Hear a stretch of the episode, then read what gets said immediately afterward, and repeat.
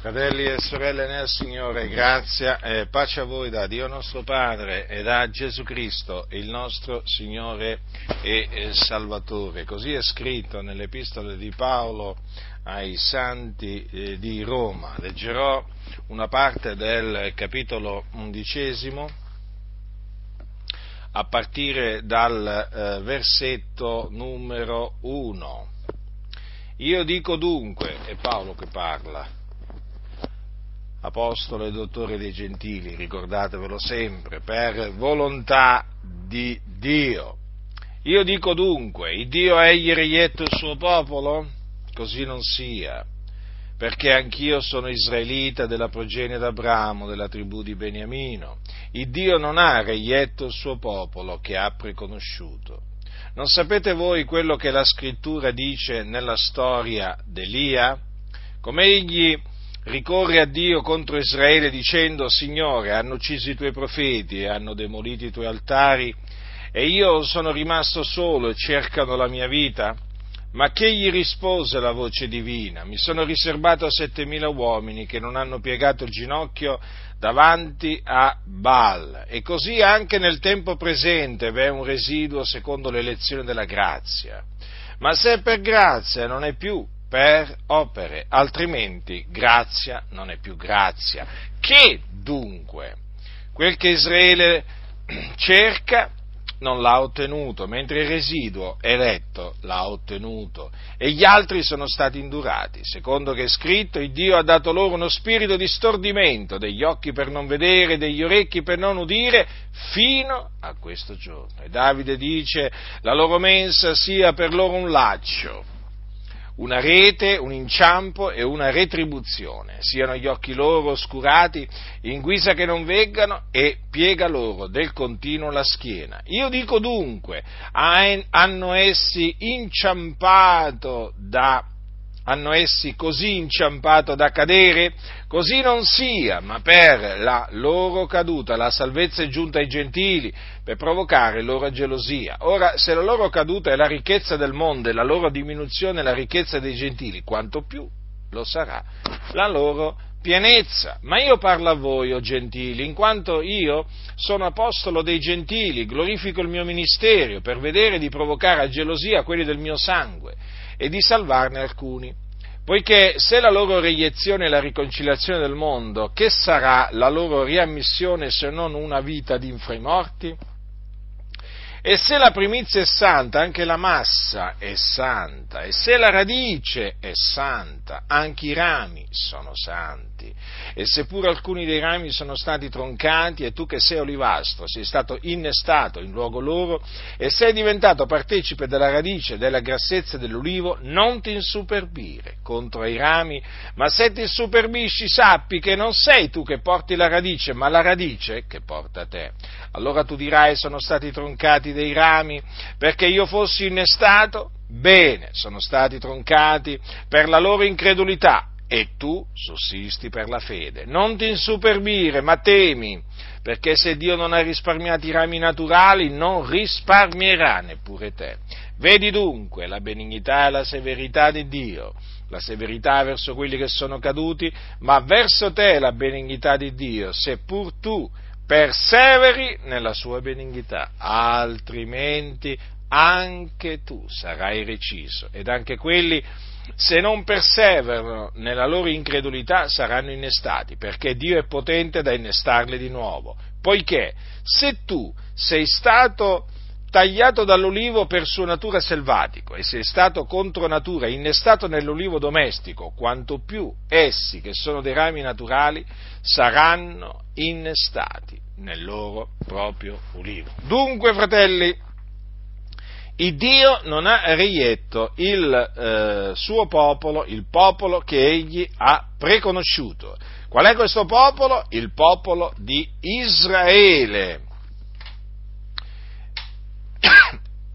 Il popolo di Israele che voi eh, sapete discende eh, da Giacobbe, a cui eh, il Signore poi cambiò il nome in Israele. Da Giacobbe eh, eh sono venute le dodici tribù che appunto formano il popolo eh, di Israele. Giacobbe era eh, figlio di Isacco e Isacco era figlio di Abramo. Ora, il Dio non ha rigettato il popolo di Israele. Lo dice l'Apostolo Paolo facendo questa domanda prima. Il Dio egli reietto il suo popolo? Così non sia. Questa è la risposta. E prosegue questa risposta dicendo perché anch'io sono israelita della progenie d'Abramo, della tribù di Beniamino. Dunque, il fatto che l'Apostolo Paolo eh, fosse un eh, discepolo di Gesù Cristo era prova che il Dio non aveva eh, rigettato, già allora si può dire questo, gli israeliti, perché lui, anche lui, era un israelita. Anche Paolo, sì, era un israelita. Era un ebreo di nascita, della tribù di Beniamino, in un'altra epistola dirà ebreo d'ebrei. Ecco perché dice che, proseguendo, che Dio non ha reietto il suo popolo che ha preconosciuto e ricorda quello che avvenne ai giorni d'Elia, quando Elia disse a Dio, Signore, hanno ucciso i tuoi profeti, hanno demonito i tuoi altari e io sono rimasto solo e cerco della mia vita perché cita eh, queste, eh, queste parole di Elia, che fanno parte della storia di Elia, perché Elia pensava di essere rimasto solo.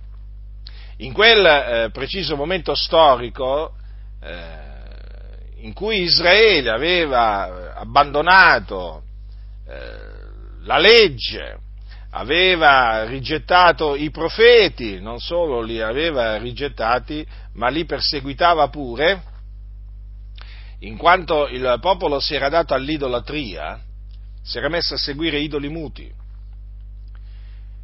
Dico, Elia, profeta, pensava di essere rimasto solo.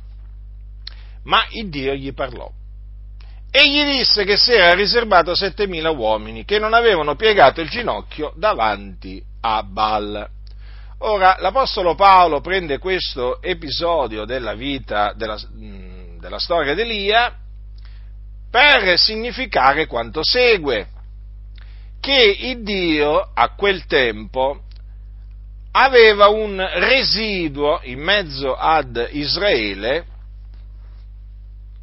un residuo che non aveva rigettato la parola di Dio.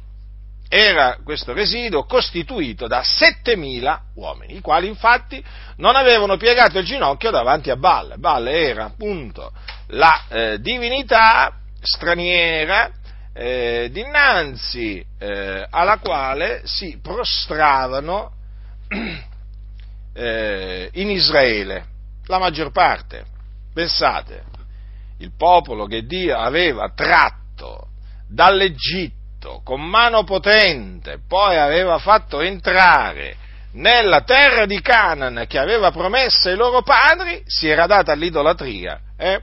andando dietro a idoli muti, a cosiddetti dei, eh? a cosiddette divinità.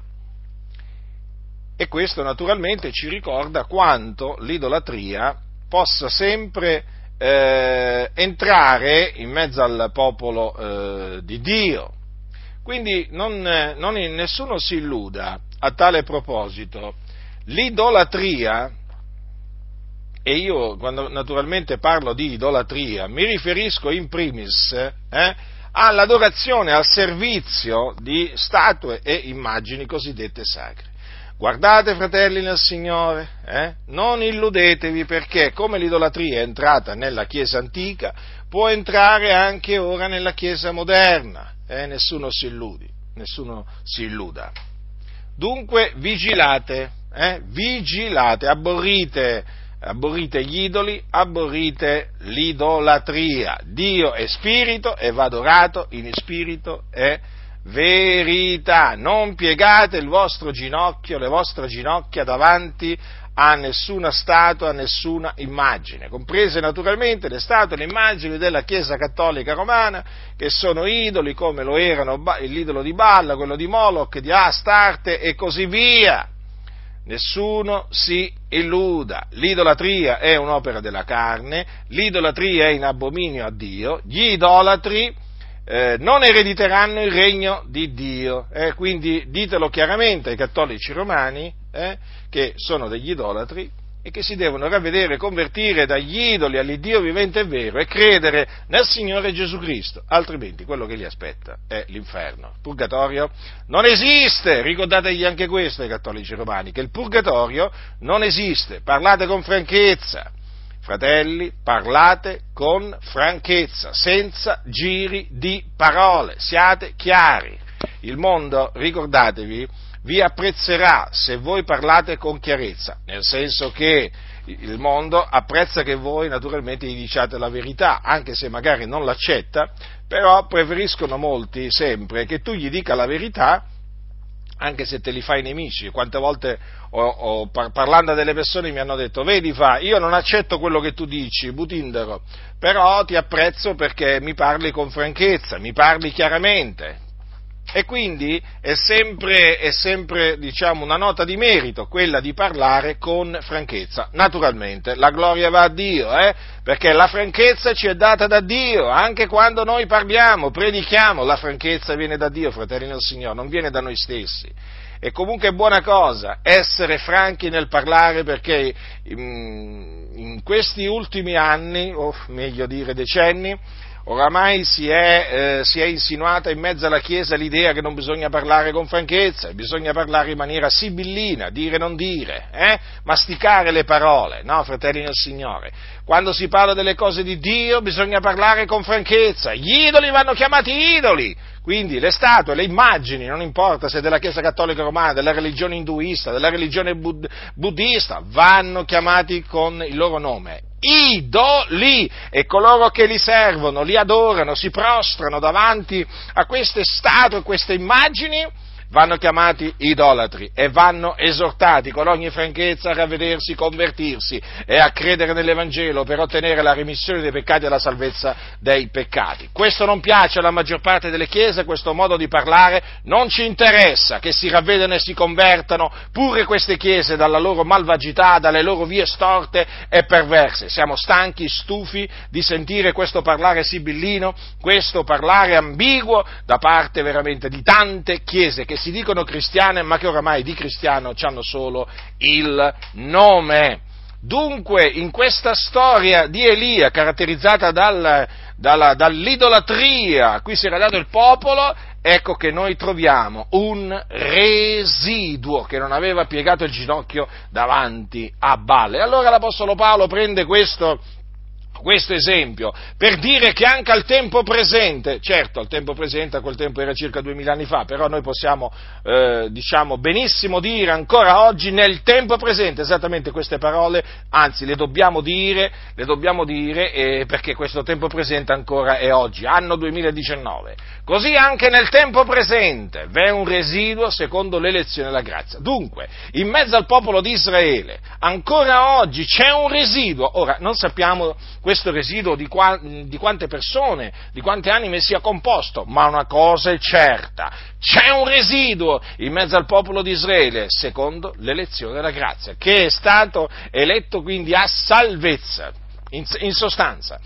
Eh, in mezzo al popolo di Israele, in mezzo al popolo dei giudei, ci sono degli eletti come siamo noi eletti? Ecco, ci sono, eh, ci sono ebrei che sono eletti, eh, che sono stati eletti da Dio prima della fondazione del mondo, eletti a salvezza.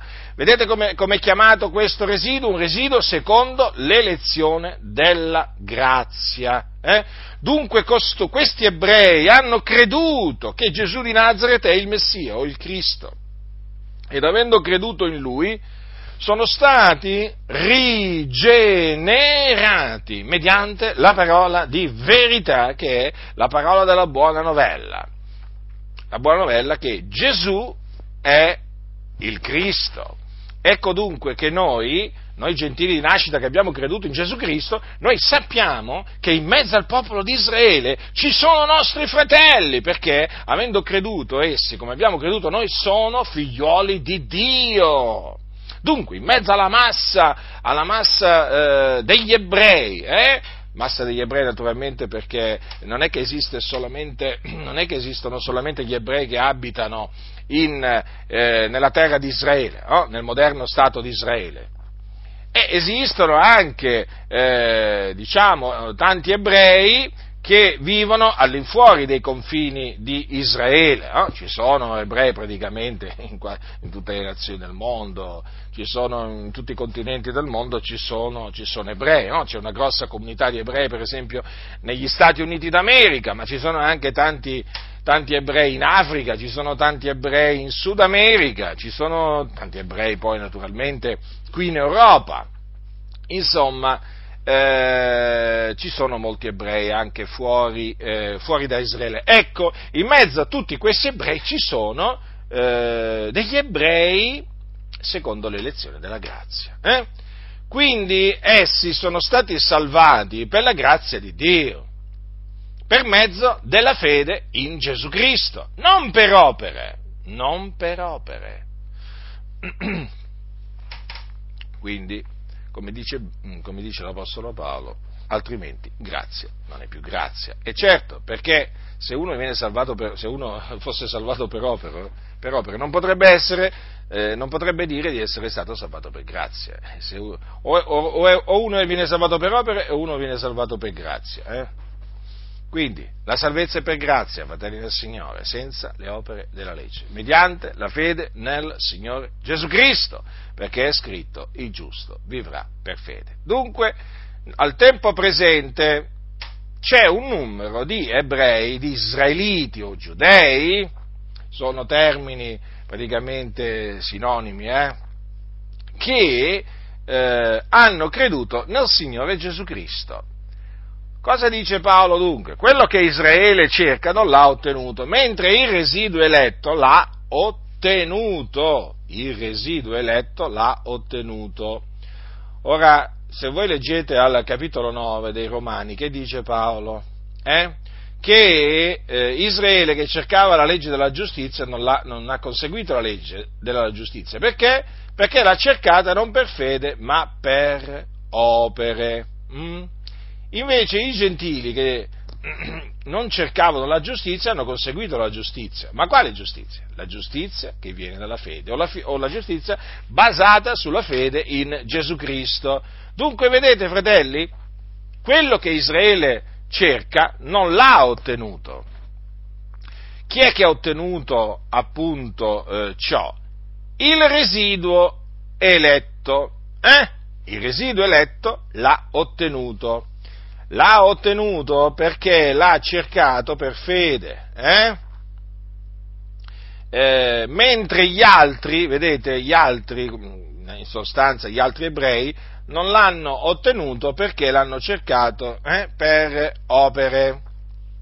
Ma l'Apostolo Paolo naturalmente che cosa dice? Che gli altri, cioè quelli che non hanno ottenuto quello che cercavano, sono stati indurati. Ecco, sono stati indurati. Dunque ricordatevi sempre questo, che c'è un residuo e poi ci sono gli altri, eh? stiamo parlando del popolo di Israele. Allora, al residuo il Dio ha fatto grazia, quindi a questo numero di ebrei Dio ha voluto fare grazia, come ha voluto fare grazia a noi gentili. Ma agli altri ebrei il Dio non ha voluto fare grazia, in quanto sono stati indurati e questo affinché si adempissero eh, diciamo, le scritture. Il Dio ha dato loro uno spirito di stordimento, degli occhi per non vedere, degli orecchi per non, per non udire, fino a questo giorno. Notate, notate che è Dio che ha dato a costoro uno spirito di stordimento, degli occhi per non vedere degli, e degli orecchi per non udire, eh? è stato Dio. Infatti si parla di induramento parziale. prodotto in Israele. Da chi? Da Dio naturalmente, perché è Dio che ha dato loro uno spirito di stordimento. Poi c'è anche un'altra scrittura, la loro mensa sia per loro un laccio, una rete, un inciampo e una retribuzione, siano gli occhi loro oscurati in guisa che non vengano e piega loro del continuo la schiena.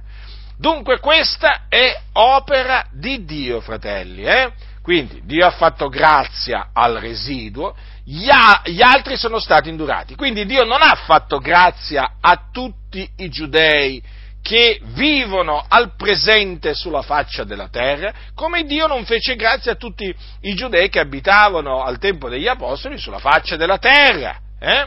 Perché a Dio è piaciuto così fare grazia ad alcuni e indurare gli altri.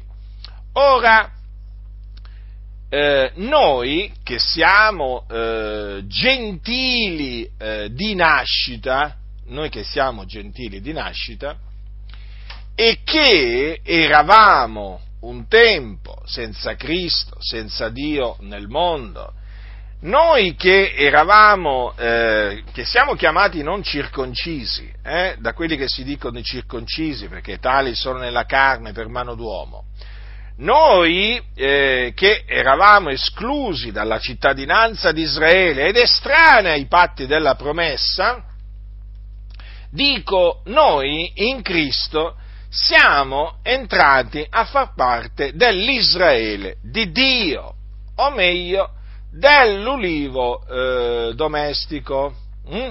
dell'ulivo domestico. Paolo eh, lo, chiama, lo, chiama, così il popolo di Dio che è in Cristo Gesù, o meglio la Chiesa di Dio che è in Cristo Gesù. Eh? Infatti parla di un, eh, di un, innesto, di un innesto a cui noi siamo stati sottoposti. Ora, questo innesto, che è naturalmente la manifestazione della benignità di Dio, però, lo si può capire solamente alla luce del troncamento eh, di alcuni rami di questo ulivo. E quali sono questi rami? Sono gli ebrei che eh, rifiutano, che rifiutano, che hanno rifiutato di credere che Gesù è il Messia. E infatti, che cosa dice l'Apostolo, l'Apostolo Paolo? Dice che sono stati troncati dei rami perché io fossi innestato. In effetti è vero, sono stati troncati affinché noi fossimo innestati e sono stati troncati a motivo della loro incredulità. Ecco, fratelli. Dunque, per il fatto che sono, eh, che so, diciamo che hanno, non hanno creduto che Gesù è il Messia, sono stati troncati dall'ulivo, eh, dal loro ulivo praticamente, perché essi sono dei rami naturali, ma sono stati tagliati, fratelli, tagliati. Ora, badate bene che costoro erano stati destinati a non credere, eh? Questi, questi, qua stati, questi, qua che sono stati, indurati, eh, sono stati indurati per volontà di Dio affinché si adempissero le scritture. L'Apostolo, l'Apostolo Pietro, parla, nella sua prima epistola, infatti, quando dice per voi dunque che credete ella è preziosa, ma per gli increduli la pietra che gli edificatori hanno riprovata è quella che è divenuta la pietra angolare, una pietra d'inciampo e un sasso d'intoppo. Essi infatti essendo disubbidienti intoppano nella parola e a questo sono stati anche destinati, si sta riferendo ai giudei che sono stati destinati a intoppare nella parola. Gesù Cristo è la parola ecco, sono stati destinati a intoppare nella parola. Quindi quando noi parliamo di giudei disubbidienti, di giudei increduli, dobbiamo sempre ricordarci, fratelli, che essendo disubbidienti intoppano nella parola. E a questo sono stati anche destinati, dice l'Apostolo, ehm, l'Apostolo Pietro. Eh? Quindi ricordiamoci di questo induramento che ha prodotto la caduta eh, o l'intoppo di tutti, di tutti questi ebrei, eh, induramento naturalmente che faceva parte del disegno di Dio e quindi era stato innanzi eh, determinato da Dio. Dunque quando noi vediamo gli ebrei disubbidienti non ci meravigliamo, come se appunto, voglio dire, come se stesse accadendo qualcosa di strano. No, fratelli nel Signore, sta accadendo esattamente quello che accadeva ai giorni dei giudei, che essendo, essendo disubbidienti intoppano nella parola. Ma perché intoppano nella parola? Perché sono stati, sono stati destinati a questo capito? A questo. Ecco perché il Dio li ha induriti, li ha induriti.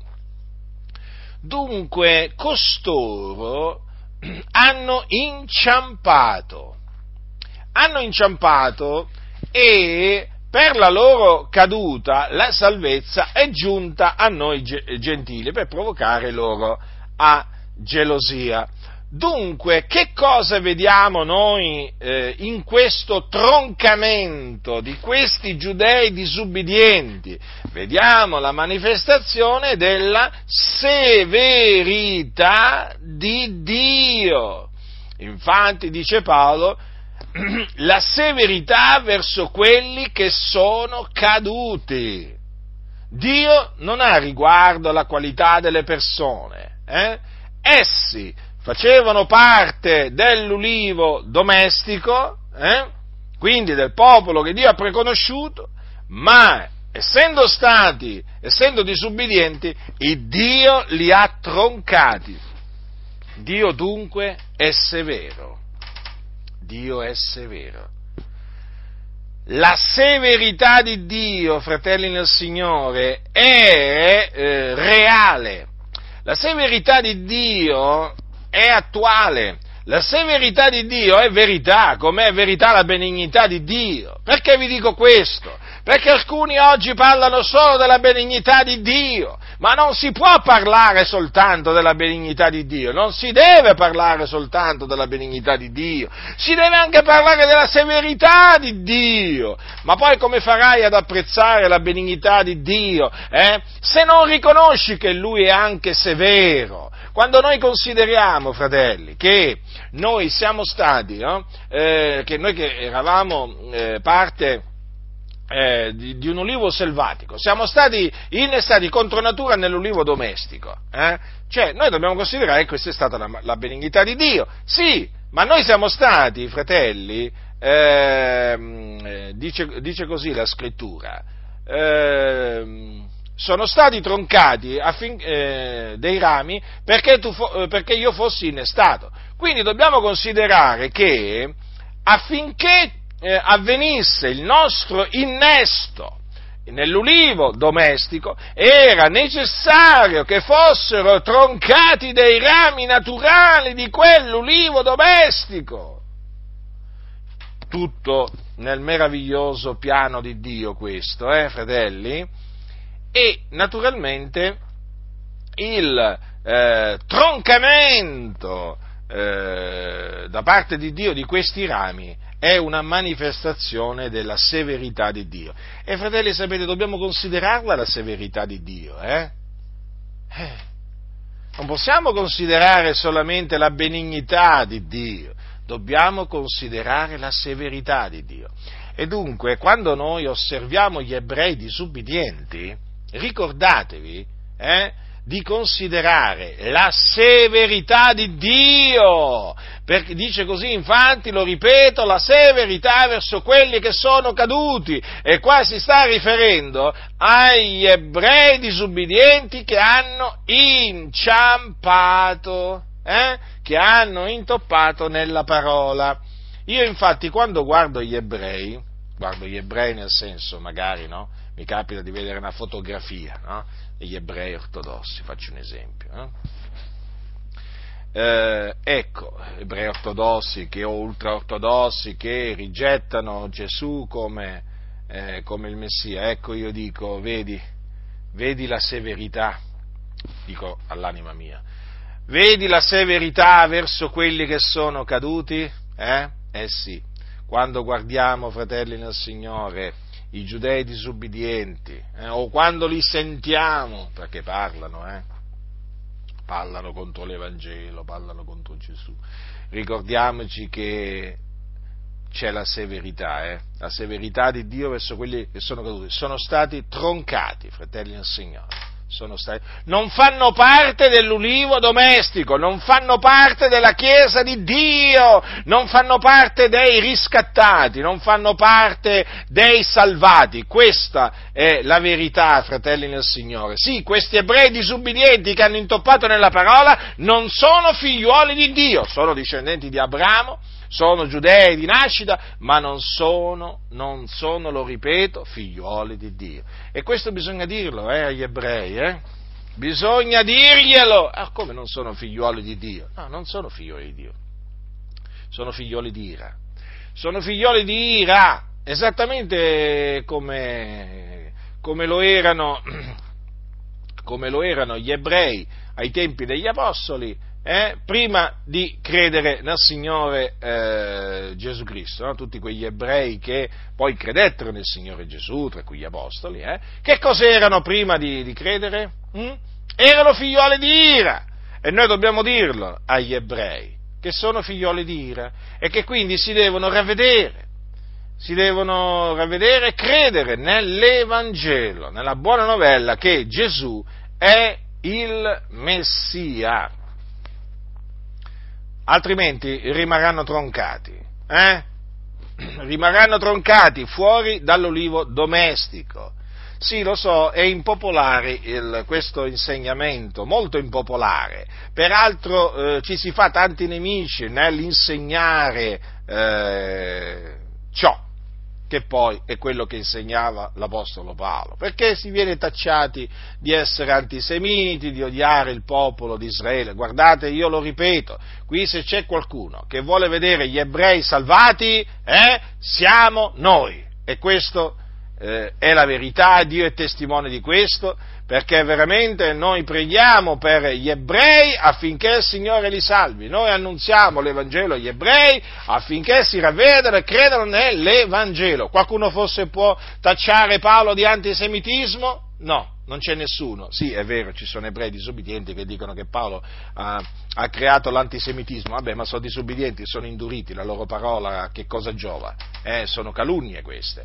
L'Apostolo Paolo, considerate che eh, dice aveva un grande dolore, un, un, continuo dolore nel suo cuore, una grande tristezza, eh, perché avrebbe voluto essere egli stesso anatema, separato da Cristo per amore dei suoi fratelli eh, per amore dei suoi parenti secondo la carne. Pensate, pensate, pensate quanta, quanto amore Paolo nutrisse verso, eh, verso, verso gli ebrei eh, e li evangelizzava eh, e pregava per loro. Però lo stesso Paolo, eh, lo stesso Paolo che poi peraltro era perseguitato a morte eh, dai, dai, giudei disubbidienti, lo stesso Paolo ha scritto queste parole, lui che era ebreo di nascita, quindi prestiamo attenzione, a quello che ha detto il nostro caro fratello Paolo, che era ebreo, ebreo di nascita. Eh?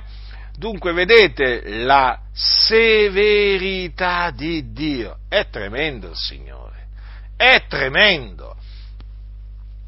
Dunque, eh, noi siamo stati dunque innestati al posto loro, eh, eh, contro natura naturalmente, siamo stati tagliati dall'olivo per, selvatico, siamo stati innestati contro natura nell'olivo domestico. Fratelli nel Signore, per quale ragione? Eh? Perché Dio ha voluto così. Eh? Il Signore ha detto farò grazia a chi vorrà far grazia, noi siamo tra quei gentili a cui il Signore ha voluto fare grazia e quindi eh, siamo tra quei gentili che il Signore ha innestato contro natura nell'olivo domestico. Eh? Quindi tutto questo dipende dalla volontà di Dio eh? E noi naturalmente nell'ulivo domestico sussistiamo per la fede, per la fede. Siamo entrati per fede e sussistiamo per la fede. Eh? non per opere, ma per la fede. Allora, è chiaro che facendo parte dell'ulivo domestico noi siamo diventati partecipi della radice della grassezza dell'ulivo. Eh? Noi che siamo stati innestati in luogo loro, cioè dei rami naturali troncati.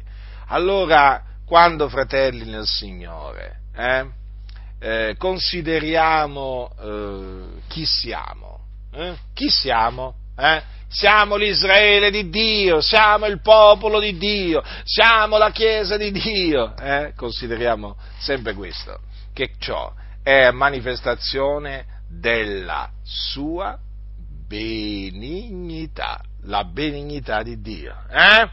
Infatti cosa dice Paolo? Verso te la benignità di Dio. Eh? Verso te, sì, proprio te, che sussisti nell'ulivo domestico per la fede. Veramente quando io considero, quando io considero ciò che noi gentili ora siamo in Cristo, veramente eh, non posso che glorificare e celebrare l'Iddio vivente e vero. Perché noi siamo entrati a far parte del popolo di Dio, noi gentili di nascita. Eh? Siamo entrati a far parte del popolo di Dio. Infatti, che cosa dice la scrittura? Ma ora in Cristo Gesù, voi che già eravate lontani, siete stati avvicinati mediante il sangue di Cristo poiché è Lui che è la nostra pace, è Lui che dei due popoli ne ha fatto uno solo ed ha abbattuto il muro di separazione con l'abolire nella sua carne la causa dell'inimicizia, dell'inimicizia la legge fatta di comandamenti in forma di precetti, affin di creare in se stesso dei due un solo uomo nuovo, facendo la pace ed affin di riconciliarli ambedue in un corpo unico con Dio mediante la sua croce, sulla quale fece morire l'inimicizia loro e con la sua venuta ha annunziato la buona novella della pace a voi che eravate lontani e della pace a quelli che erano vicini, perché per mezzo di lui e gli uni e gli altri abbiamo accesso al Padre in un medesimo spirito. Quindi vedete, fratelli, questo innesto contro natura, eh, diciamo, mm, nell'ulivo domestico è stato reso possibile grazie a ciò che Cristo Gesù ha compiuto, cioè grazie alla sua morte, perché è stato mediante la sua morte che lui ha abbattuto il muro di separazione, eh? Il muro di separazione che ci divideva a noi gentili dagli ebrei. Eh? Lui con la sua morte ha abolito nella sua carne la causa dell'inimicizia, che, che era la legge fatta di comandamenti in forma di precetti. Quindi grazie alla, eh, alla, sua, alla sua, morte, a cagione della sua morte, noi eh, adesso siamo un corpo unico assieme agli ebrei che hanno creduto nel Signore Gesù Cristo, insomma, assieme al residuo. Eh? Perché sulla croce Gesù ha fatto morire l'inimicizia che c'era eh, eh, naturalmente in primis tra, eh, tra, noi e Dio, ma poi naturalmente l'inimicizia che c'era tra noi e gli ebrei. Perché se voi ci riflettete, se voi ci riflettete, che cos'è che ci rendeva nemici di Israele? Eh? La legge, fratelli, è la legge che praticamente, la legge di Mosè, che divide gli ebrei dai gentili. Ma Cristo con la sua morte l'ha abolita nella sua carne questa, la causa dell'inimicizia. E quindi adesso noi, con coloro che credono in Gesù, siamo amici, siamo fratelli, mentre prima non ci, non ci, non ci potevamo vedere. Eh? Non ci potevamo vedere. Sapete quanti quanti prima di convertirsi tra i gentili proprio erano proprio odiavano, odiavano gli ebrei, ma proprio li odiavano, eh, li odiavano. E poi quando si sono ravveduti, hanno creduto nell'Evangelo, eh, che il Signore gli ha fatto grazia, praticamente poi hanno potuto, hanno potuto abbracciarsi, hanno potuto affezionarsi ai fratelli in Cristo che sono eh, tra i giudei, una cosa impensabile una volta. Eh, ma fratelli, ma la morte di Cristo Gesù ha fatto anche questo, è un'opera meravigliosa, è un'opera gloriosa. Vedete cosa dice? Affin di riconciliarli ambedue in un corpo unico con Dio. Infatti è proprio vero, giudei e gentili, mediante la morte di Cristo Gesù, sono stati riconciliati in un corpo unico con Dio, dunque mediante la croce. E noi infatti nella croce ci gloriamo, nella croce del Signore nostro, eh, ci gloriamo della croce del Signore nostro Gesù Cristo, eh? sulla quale Gesù ha fatto eh, morire la nostra inimicizia. E difatti quando noi incontriamo eh, ebrei di nascita che hanno creduto in Gesù, eh, li accogliamo come ebrei e loro ci, accog- eh, cioè, li accogliamo come fratelli e loro ci, ci accolgono a loro volta come, eh, come, fratelli. Però naturalmente ci sono anche gli altri, eh? gli altri che sono stati indurati e per quelli fratelli e per quelli siamo i nemici. Siamo nemici, ci odiano, ci detestano, non ci sopportano, ci insultano, eh, questa è la verità, eh, perché siamo gentili perché siamo gentili. In linea generale gli ebrei disprezzano i gentili, sapete? Beh, ma questo avveniva già ai tempi, ai tempi, ai tempi di Gesù, eh, ai tempi degli Apostoli, eh, non è che ci meravigliamo. Però vedete Dio nella sua grande misericordia, nella sua grande benignità, che cosa ha voluto? Fare di noi, fratelli, ci ha voluto fare entrare a, par- a, far parte del suo popolo. Ecco perché poi l'Apostolo Paolo dirà, voi dunque non siete più né forestieri né avventizi, ma siete concittadini dei santi e membri della famiglia di Dio, essendo stati edificati sul fondamento degli Apostoli e dei profeti, essendo Cristo Gesù stesso la pietra angolare sulla quale l'edificio intero, ben collegato insieme, si va innalzando per essere un tempio santo del Signore. E lui voi pure entrate a far parte dell'edificio che ha da servire di dimora Dio per lo Spirito.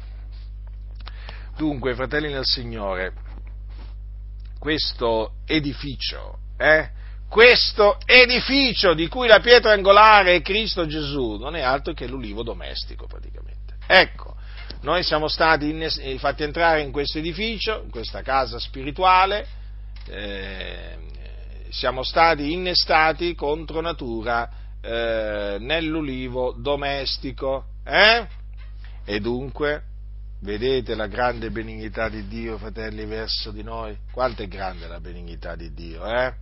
Dio veramente ha manifestato la sua benignità verso di noi noi, dice bene l'Apostolo Paolo ai santi di Roma quando dice i gentili hanno da glorificare Dio per la sua misericordia, secondo che è scritto per questo ti celebrerò fra i gentili e salmeggerò il tuo nome.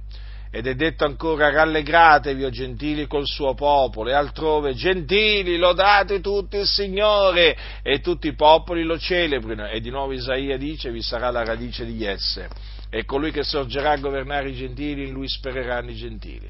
Vedete, sta parlando a noi, fratelli, noi dobbiamo glorificare Dio per la benignità che ha manifestato verso di noi in Cristo Gesù.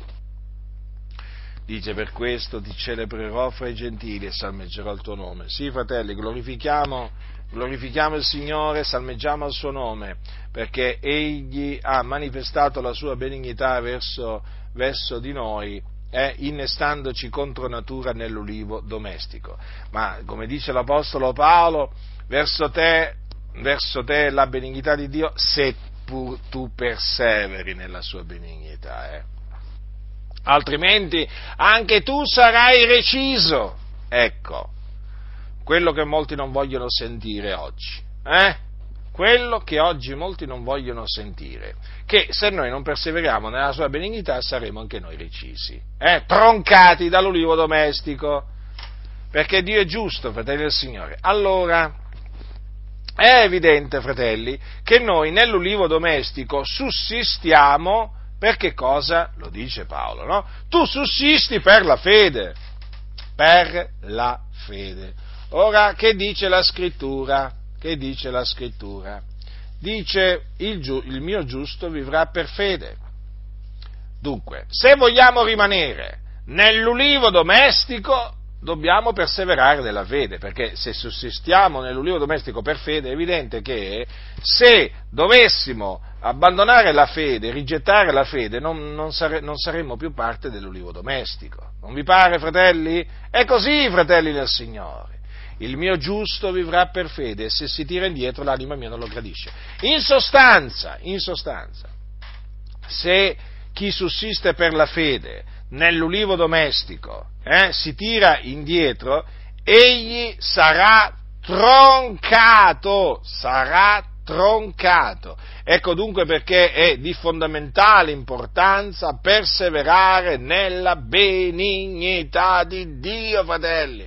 Ricordatevi, chi avrà, chi avrà perseverato sino alla fine sarà salvato, eh? mentre coloro che credono per un tempo e poi si traggono indietro non saranno salvati ma se ne andranno in perdizione, perché dice, noi non siamo di quelli che si traggono indietro a loro perdizione. Ecco perché dice l'Apostolo Paolo, altrimenti anche tu sarai reciso, eh? perché coloro che vengono recisi in quanto non perseverano fino alla fine, eh? Eh, vanno in perdizione. Eh sì, eh sì, vengono recisi dunque e poi quando muoiono vanno in perdizione perché? Perché si sono tratti indietro. E cosa dice il Signore? Se si tira indietro, quindi il mio giusto, l'anima mia non lo gradisce.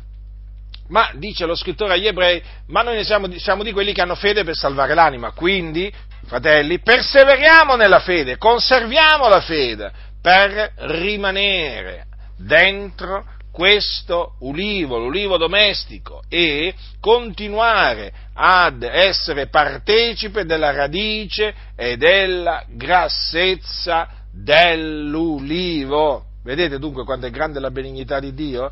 Ma badate bene, ricordatevi sempre della sua severità. Quindi come Dio non ha risparmiato eh, i, i, rami, i, rami, naturali eh, che, ehm, che non hanno creduto, badate bene, non risparmierà neppure noi se ci tireremo indietro. Eh, no, fratelli, non ci risparmierà. Lo dice chiaramente la scrittura, altrimenti anche tu sarai reciso. Eh? Quindi, badiamo a noi stessi, fratelli nel Signore, e non insuperbiamoci contro i rami che sono stati troncati. Eh? Non insuperbiamoci. Eh? cosa abbiamo da insuperbirci? Cosa abbiamo da insuperbirci? che veramente il Signore ci ha strappati dal presente secolo malvagio perché così gli è piaciuto, ci ha strappati al fuoco perché così gli è piaciuto, non è mica dipeso da noi, è dipeso da Lui. Che cosa abbiamo di che insuperbirci nei confronti degli ebrei disubbidienti? Eh? Noi non abbiamo niente di che insuperbirci perché Dio ha voluto farci grazia, come ha voluto naturalmente indurare loro. Eh? Però noi, fratelli, dobbiamo camminare umilmente, abbassarci davanti a Dio, abbassarci, umiliarci davanti a Dio e camminare umilmente con Dio, riconoscendo che noi siamo nell'ulivo domestico. Hm? Perché il Dio ci ha voluto innestare contro natura nell'ulivo domestico. Eh? Non è dipeso dalla nostra volontà, ma dalla sua volontà. Egli ci ha messo in grado di partecipare alla radice, alla grassezza dell'ulivo e noi quindi gli siamo riconoscenti, lo glorifichiamo e lo celebriamo e riconosciamo la sua grazia, la sua benignità verso di noi. Ed è proprio per questo che veramente, eh, noi appunto chiediamo a Dio di tenere lungi da noi la superbia, eh? perché voi sapete che Dio poi resiste ai superbi, che quelli che si superbiscono, il Dio li scaraventa a terra, li abbassa. Noi ci umiliamo davanti al Re dei Re, al Signore dei Signori, riconoscendo veramente che il Signore è stato buono verso di noi, il Signore è stato buono verso di noi. Eh? E quindi, fratelli, sussistiamo per la fede, perseveriamo nella fede, conserviamo la fede fino alla fine affinché poi il Signore ci riceva, eh, alla fine del, del nostro corso, nel suo regno celeste. Dunque, vedi la benignità e la severità di Dio, la severità verso quelli che sono caduti, ma verso te la benignità di Dio, seppur tu perseveri nella sua benignità, altrimenti anche tu sarai reciso. Quindi camminiamo, mm, continuiamo a camminare per questa stessa via, considerando la eh, severità di Dio verso i rami naturali che sono stati troncati e naturalmente considerando la benignità di Dio verso di noi, che eravamo nell'ulivo selvatico ma siamo stati innestati contro natura nell'ulivo domestico, eh? Per la grazia di Dio. Considerando sempre che saremo salvati se persevereremo fino alla fine, altrimenti anche noi saremo recisi. La grazia del Signore nostro Gesù Cristo sia con tutti coloro che lo amano con purità incorrotta.